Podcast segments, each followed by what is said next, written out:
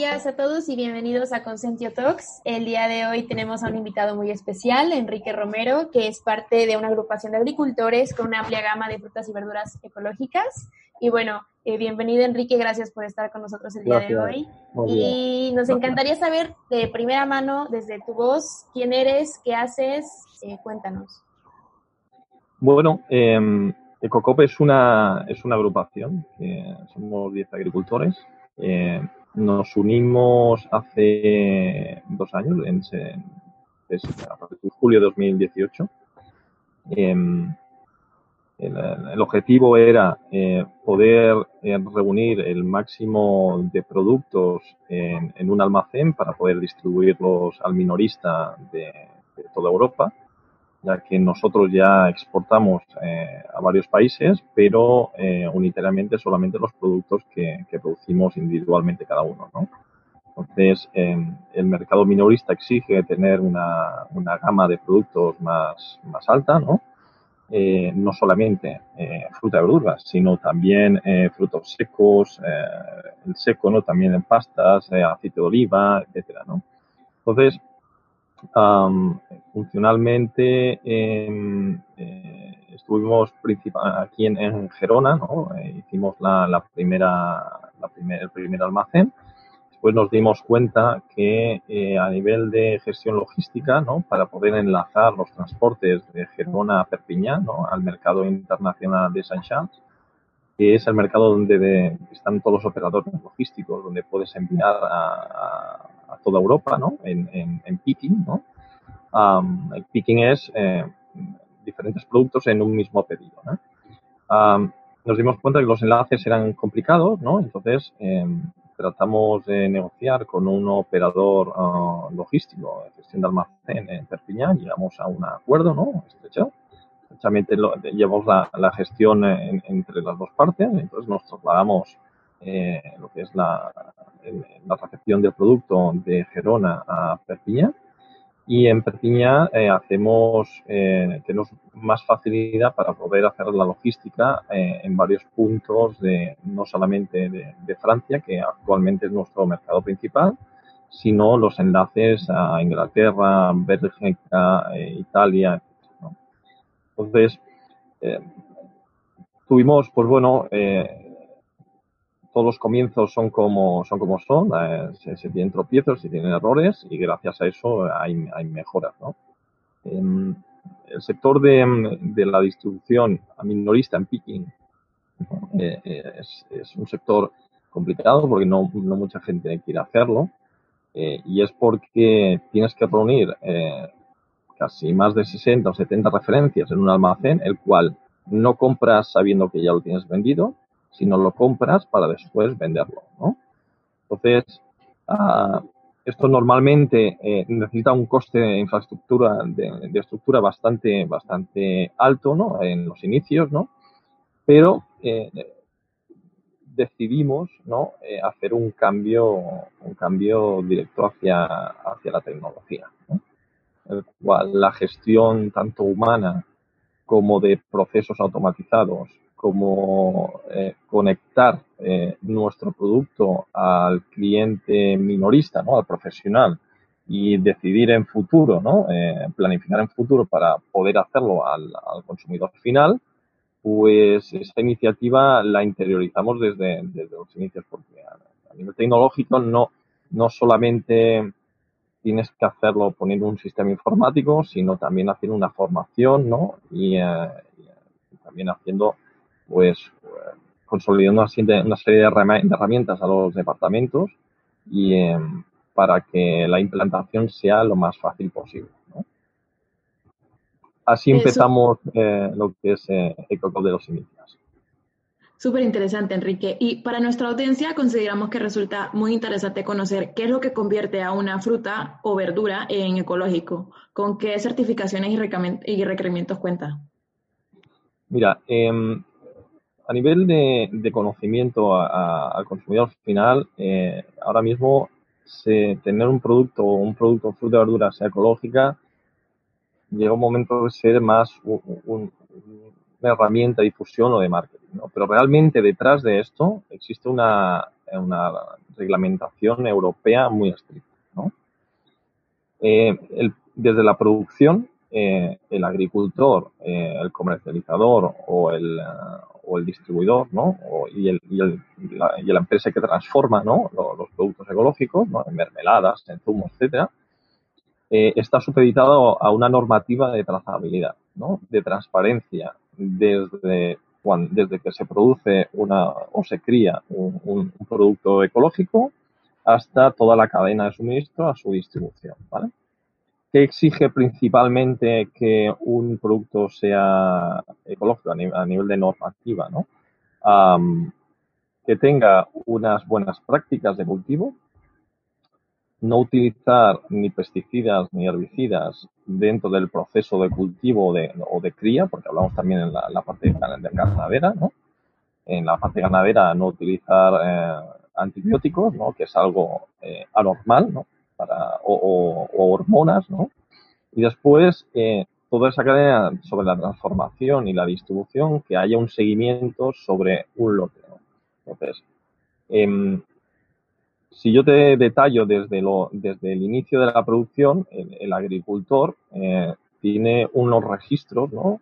de en qué parcelas se han, se han se ha producido, en caso de la fruta la verdura, en, qué parcelas, en qué campos ¿no? Eh, se ha distribuido, o sea, se ha producido este, este producto, eh, qué métodos de cultivo, qué procesos de cultivo y después eh, qué tratamientos de cultivo. Y todo esto está registrado en, un documento que se llama el cuaderno del campo, ¿no? Es el registro de toda tu actividad agraria, ¿no? Desde que en una parcela o en diferentes parcelas, ¿no? ¿quién, um, ¿Quién controla esos registros? En cada comunidad autónoma aquí en España eh, existe los, uh, las autoridades de control, ¿no? están de, designadas. En cada comunidad eh, puede haber públicas, ¿no? Eh, como en Cataluña, en Murcia, ¿no? Y después están privadas, ¿no? La normativa europea te dice que eh, tú puedes crear una certificadora siempre y cuando eh, tenga y lleves la misma regulación que, que, la, que la pública, ¿no? Entonces, lo que hacen es te hacen auditorías y te hacen inspecciones, ¿no? Tanto documental, tanto como presenciales y también de conexión tanto con tu cliente y tu proveedor, ¿no? Entonces, eh, cuando hablamos de producto ecológico, existe un trabajo muy uh, complejo desde la producción hasta el consumidor, ¿no? Y esto hoy en día eh, parece fácil, ¿no? Pero el sector ecológico eh, actualmente se está, se está uh, pareciendo mucho al, al, al, convencional porque cada vez hay más producciones ¿no? en ecológico. Eh, la oferta, hay más oferta que, que, demanda hoy en día, pero la demanda está subiendo, ¿no? Y al fin y al cabo, cuando se regula oferta y demanda, los precios son, eh, pues, eh, muy similares, ¿no? Dentro de cuanto más oferta, más producto, eh, bajan precios y la demanda es quien coge el, consumo detrás de la oferta. ¿no? Entonces, eh, el consumidor, eh, para nosotros en Ecocop era, es muy importante que el consumidor sepa en todo momento uh, de dónde viene el producto. ¿no? Entonces, actualmente estamos diseñando unas herramientas que le, llamamos en la cadena de valor, lo que se llama el blockchain, donde el consumidor va a poder ver, en este caso, hasta los certificados, cuaderno de campo, seguimiento uh, del producto que está comprando en una tienda. ¿no? Eh, en el convencional, en el producto convencional es complicado porque no existe una, existe una regulación de, trazabilidad, pero no es obligatorio, me refiero. Es obligatoria en, en, unos términos, pero no llega, no hay una regulación, no hay un inspector que esté detrás, ¿no? Que es sanidad, ¿no? Sanidad tiene unos parámetros, pero aquí en el sector ecológico también está incluida sanidad. Eh, son uña y carne con eh, las certificadoras. Entonces, la diferencia eh, organoléptica, eh, la diferencia de gusto, etcétera, puede ser igual que el, convencional. Ahora bien, el costo de ese producto no es igual, porque realmente las propiedades em, internas a nivel vitamínicas, a nivel de proteínas, a nivel de bueno, hay una discrepancia que son similares, Pero claro, aquí entra una discrepancia comercial y de mercado, ¿no? Que realmente no tenemos que entrar porque es el consumidor quien elige, no, no nosotros. Sí, y sin duda creo que es interesante lo que dices porque al final del día nosotros como consumidores también tenemos que ser conscientes de qué estamos eligiendo cuando compramos algo, ¿no? ¿Qué decisión estamos tomando y qué viene detrás de esa decisión? Entonces, eh, está muy interesante toda la parte del campo, no conocía lo de cuadernos de campo, me parece espectacular que se pueda llevar esa, em, como ese registro. Y a nivel de logística, a nivel de transportación, ¿qué características especiales hay? ¿Se diferencia mucho de la logística que usan las verduras y frutas convencionales? No, e, es la misma. Lo único que los transportes, como hay una evolución del sector ecológico cada vez más alta, así que cada vez eh, se está exigiendo a los transportes que eh, la carga que lleven eh, de producto ecológico se divida de la convencional. ¿no? ¿Por qué? Porque si en algún momento existe alguna contaminación cruzada, ¿no? se tiene que eximir o se tiene que respaldar el transporte conforme no hay no se ha tocado un producto con otro. ¿no? Cada vez la exigencia de los organismos de control cada vez más va por esa línea. A nivel de transporte, eh, o sea, lo que es eh, el día a día, no hay diferencia. Eh, lo que sí te digo es que para, a nivel de exportación, para tú exportar un producto, em, por ejemplo, un tomate, una berenjena, un, un melocotón, ¿no? Cuando se cosecha, se cosecha con una madurez más baja de lo normal para que pueda llegar al destino con una madurez óptima, ¿no? Y esa ahí viene el know-how de, del sector de la distribución de fruta y verdura, ¿no? Eh, el, el consumidor final no se llegaría a no se llega a imaginar de que hay una ficha técnica de, de una, un melocotón o de una sandía que es muy dispersa y muy variable según el, el, azúcar residual que tiene, que es el PRIX, ¿no? que se le llama, según el calibre, según el formato, cómo se transporta, etcétera, etcétera, etcétera. Y eso, ¿quién, quién lo ordena? Eh, realmente es el consumidor o, las cadenas de supermercados que es, estamos realmente supeditados a, ese trabajo de, logística. Eh, Súper interesante y una de las cosas que más nos llamó la atención de tu perfil es que pues sabemos que has desarrollado tu, tu, tu propio ERP que lo enfocaste en, en, automatizar gran parte de los procesos que encontrabas en tu día a día. Eh, entonces, ¿cuáles fueron las deficiencias que encontraste en el sector que te llevaron a plantearte, a, a crear una tecnología que, que se adaptara a, ellas?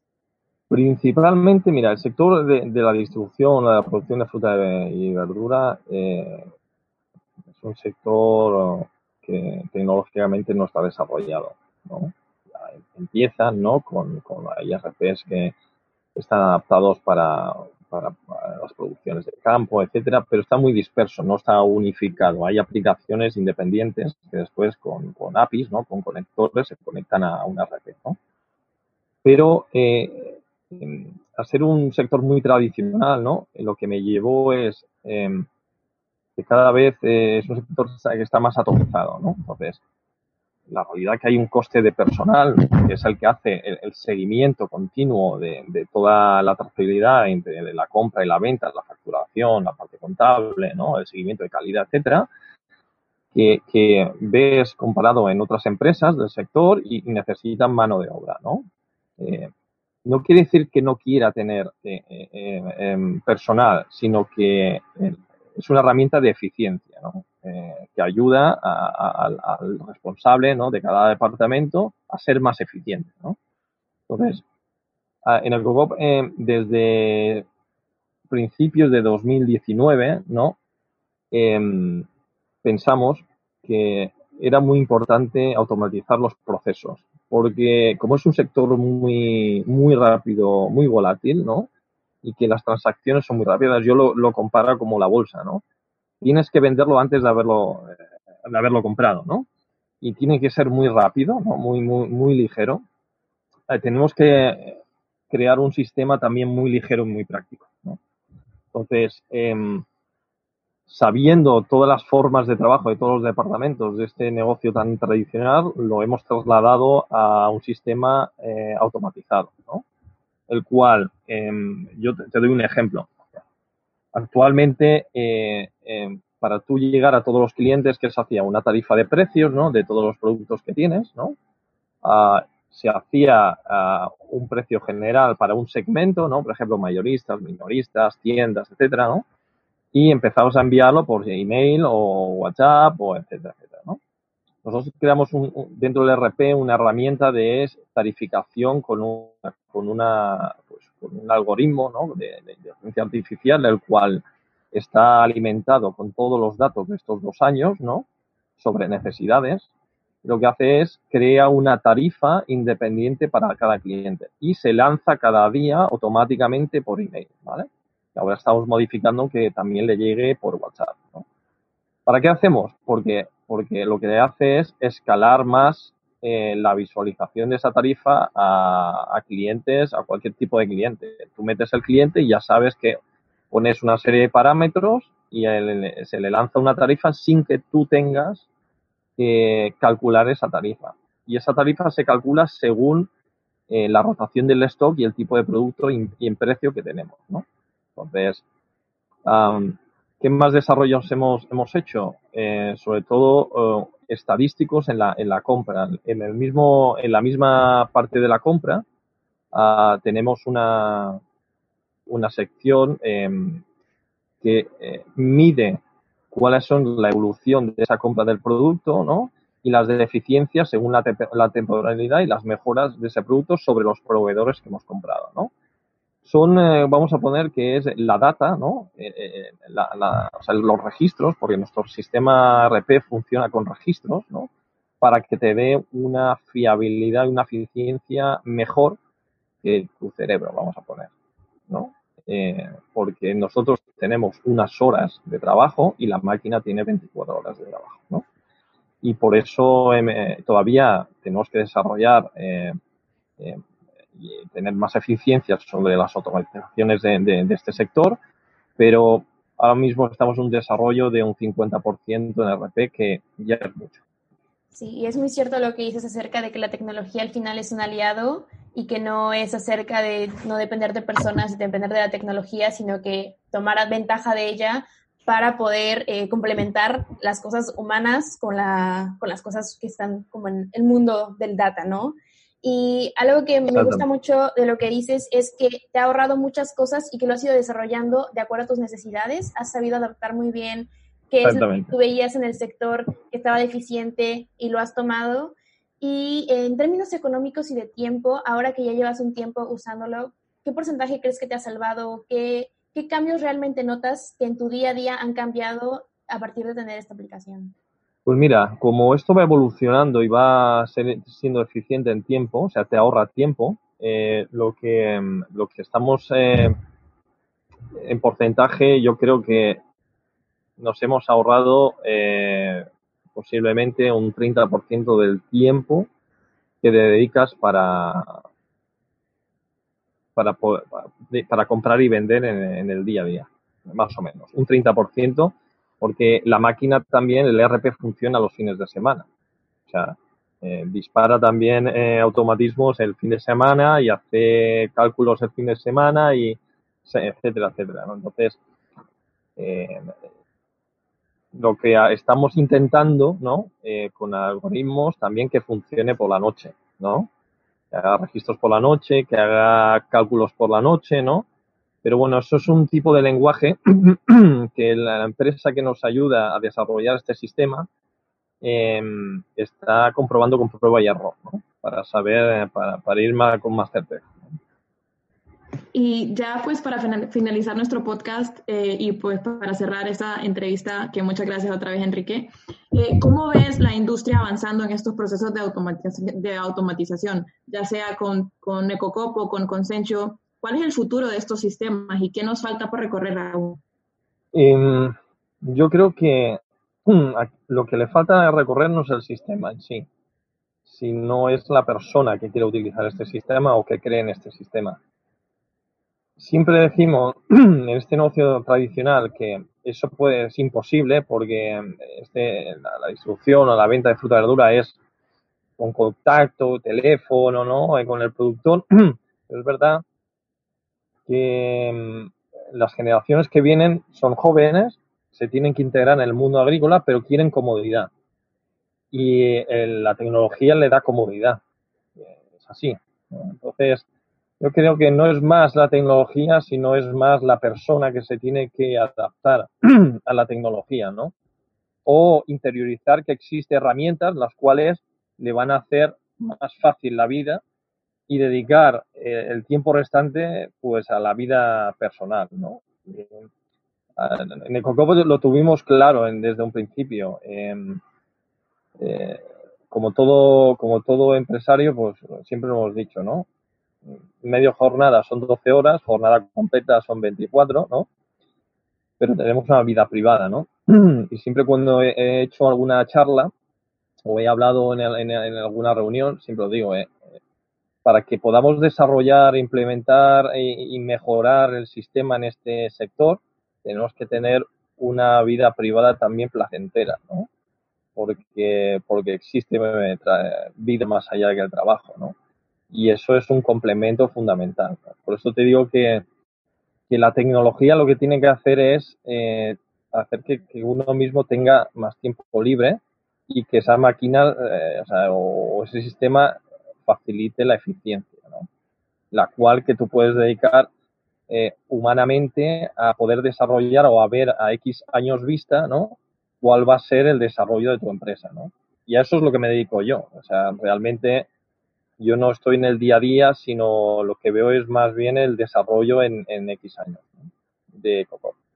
Claro, y al final lo que estamos haciendo es generar eh, herramientas que permitan también que uno tenga esa vida y ese espacio para hacer otras cosas y para poder igual implementar nuevas cosas en el mismo sistema, eh, expandir, no sé, como que creo y considero que son propuestas muy interesantes que la tecnología nos está ayudando muchísimo. Y, ¿a ti te gustó pasar ese proceso de digitalización? Eh, porque creo mm. que hablábamos em, que es un poco difícil igual para personas que llevan muchos años en el sector y que no son nativos digitales integrarse. Yo sé que probablemente tú eres de esas generaciones que ya está integrada eh, digitalmente, pero como que justo, justo como estamos en el momento de pasar a la digitalización en ese tipo de sectores, ¿lo encontraste difícil? Y mira, en, la edad media de, del empleado, que para mí el empleado de COCOM no es un empleado, somos un equipo. Eh, yo soy el que está en el rango más bajo, es así, eh, y eh, hay una, y yo creo que los responsables tienen que estar por encima mío, siempre he estado supeditado por mí, pero yo creo que tienen que ser autómatas, ¿no? De, sobre sus decisiones, ¿no? Y así les das confianza. Pero la edad media eh, está entre 27 y, y, 42 años, ¿no? O quiere decir que ya están acostumbrados a tocar tecnología otra cosa es eh, implementarla, ¿no? El modelo. O sea, cada, cada, o sea, todos nosotros tenemos vicios. Es así, ¿no? Implementar un RP eh, quita estos vicios porque tienes que seguir un protocolo, ¿no? Eh, de, seguimiento, ¿no? Eso es lo que más ha, lo que más ha costado, ¿no? Pero lo estamos consiguiendo porque cuando tú ves un resultado de un sistema que funciona y a nivel el único resultado es el económico, en la ciencia económica de gasto y de productividad, evidentemente ese es el, el éxito que te, que te enorgullece para poder seguir hacia adelante. Muchas gracias, Enrique. Y por último, el otro día nos mencionabas que también, aparte de manejar EcoCop y tu RP y todo, también eh, ofreces mentorías a emprendedores. ¿Nos podrías hablar un poquito más de eso para que nuestros oyentes sepan un poco de cómo los asesoras y así? Sí, mira, eh, yo me, yo, una breve introducción. Yo me metí en este sector, yo vivía en Madrid, estaba en una gran ciudad, preciosa, pero veía eh, que cada vez eh, la parte de la alimentación era algo fundamental, ¿no? Y teníamos unas propiedades aquí en, en, en Gerona, me metí como agricultor, ¿no? Ah, se hablaba mucho de ayudar al emprendedor, etcétera, etcétera, ¿no? Entonces me metí de lleno con mis ahorros y en 2009 me arruiné, ¿no? Entonces aprendí una serie de valores, ¿no? Los cuales em, no me hubiera gustado, o me hubiera gustado a mí, que me hubieran asesorado sobre la realidad del sector, que me hubieran asesorado eh, dónde poder vender mi producto y me hubieran asesorado eh, en el canal comercial. Entonces, eh, yo lo hago actualmente cuando me preguntan o, me, dan, eh, me piden, eh, que diga cómo, cuáles son los canales comerciales o asesorarle en a veces en varios departamentos, no solo en toda la empresa, sino cada uno de los gestores también se dedican a hacer otras cosas, ¿no? Pues les cuento mm, lo que me pasó a mí, ¿no? y después llego a una conclusión con ellos, ¿no? Que realmente eh, es el tiempo de dedicación. Eh, todo esto se define cuando, eh, cuando haces una actividad ¿no? o, eres emprendedor, qué tiempo de dedicación tienes. ¿no? Porque el tiempo de dedicación inicial, ¿no? la inversión de tiempo es muy importante para poder desarrollar tu negocio. Entonces, después implemento herramientas técnicas informáticas, ¿no? porque a veces hay gente también que no, que, no utiliza mucho el Excel o, no ha utilizado tampoco las, las plataformas ¿no? Eh, digitales y entonces le, le haces pues, un, pues una introducción, un seguimiento. Y después entras lo que es en, en, la parte comercial, o sea, dura, pura y dura, ¿no? Y entre medio está la, parte de producción, ¿no? Siempre digo, cuando yo voy a asesorar a, un agricultor o alguien que quiere iniciar en el sector agrónomo una, o agrícola eh, una, actividad, siempre le asesoro de qué quieres producir, ¿no? Porque a veces, no, yo quiero producir tomate, no, es que en Almería producen toneladas. Eh, siempre hay que buscar un producto diferenciador, ¿no? Y específico, porque sobre todo en el sector agrícola, la continuidad de tener ese producto durante todo el año es muy importante para que un cliente se adapte a tus necesidades, ¿no? Ah, y entonces decidí, decidí eh, pues bueno, no tenía en mis pensamientos poder eh, asesorar a, lo que sean emprendedores y entonces en, un par de meses lanzaré una plataforma a la cual podría asesorar online eh, a, emprendedores del sector agrícola.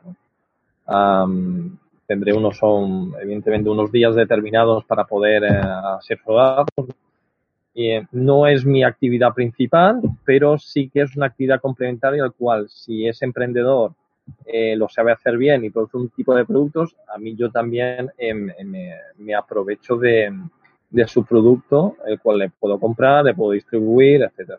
Entonces, em, fue por casualidad y, y creo que em, hay una parte de la administración pública que tendría que ser más consecuente en este tipo de emprendedores, ¿no? yo tuve pues una eh, yo tuve un error en, el pasado de poder confiar en parte, ¿no? Totalmente en, la de cómo está montada la administración pública para poder eh, enseñarte eh, cómo ser un emprendedor, pero creo que no están enfocados en, la parte de realidad, ¿no? Sino la formativa, pero otra cosa es la formativa, otra cosa es el campo de batalla, ¿no? Que no tiene nada que ver. Entonces, eh, ese, es mi, ese es mi papel para poder asesorar a un emprendedor. Claro, y además es que mentorizar eh, es muy importante porque una vez que se ha adquirido conocimiento es vital poder transmitirlo y yo creo que el saber que hay herramientas y personas dispuestas a dar un seguimiento a un sueño y que además también se transforma, ¿no? Como cualquier sueño, que igual entras con una idea idealista de lo que es un sector y al final terminas dándote cuenta de que es una cosa totalmente distinta, no por eso menos mm. bella, pero que es importante dar ese salto de las ideas a la realidad. Mi trabajo es transformar la ilusión en una realidad, ¿no? Tener un poco los pies en el suelo y decirles que aquí estamos, eh, si se crea un negocio es para ganar dinero, ¿eh? no para ser, eh, no, para tener una ilusión, y, sino para para ganar dinero, ¿no? Porque tu tiempo vale dinero y, y también lo haces para tener un bienestar, evidentemente, porque para eso eh, tienes un esfuerzo, ¿no? Y haces un esfuerzo para que, para que salgas pues, por adelante. Sí, de otra forma no se puede emprender el vuelo. Entonces, nada, Enrique, muchas gracias por la entrevista, por estar con nosotras el día de hoy. Ha sido un placer escucharte hablar de COCOP y nada, ¿tienes algún sitio donde te pueda contactar la gente que está escuchando de Cocop, eh, algo, tus redes sociales, eh, tu página? Em, sí, pueden contactar por LinkedIn si quieren, eh, ponen eh, Ecocop, ¿no? E-C-O, em, eh, ¿no? Ponen Eco con la Coop, va con dos O's, ah, y les saldrá lo que es o yo como, como particular, ¿no? Y después mi, empresa. Podrán contactarme por LinkedIn ah, y entonces ahí podremos ah, pues, entablar una conversación y bueno, después ya le, le doy mi email y mi teléfono para poder eh, hacerlo más personalizado. Bueno, muchas gracias Enrique y a nuestros oyentes hasta la próxima y pues un placer estar con, contigo en Consenso Talks. Hasta luego. Gracias, muchas gracias a vosotros por la atención.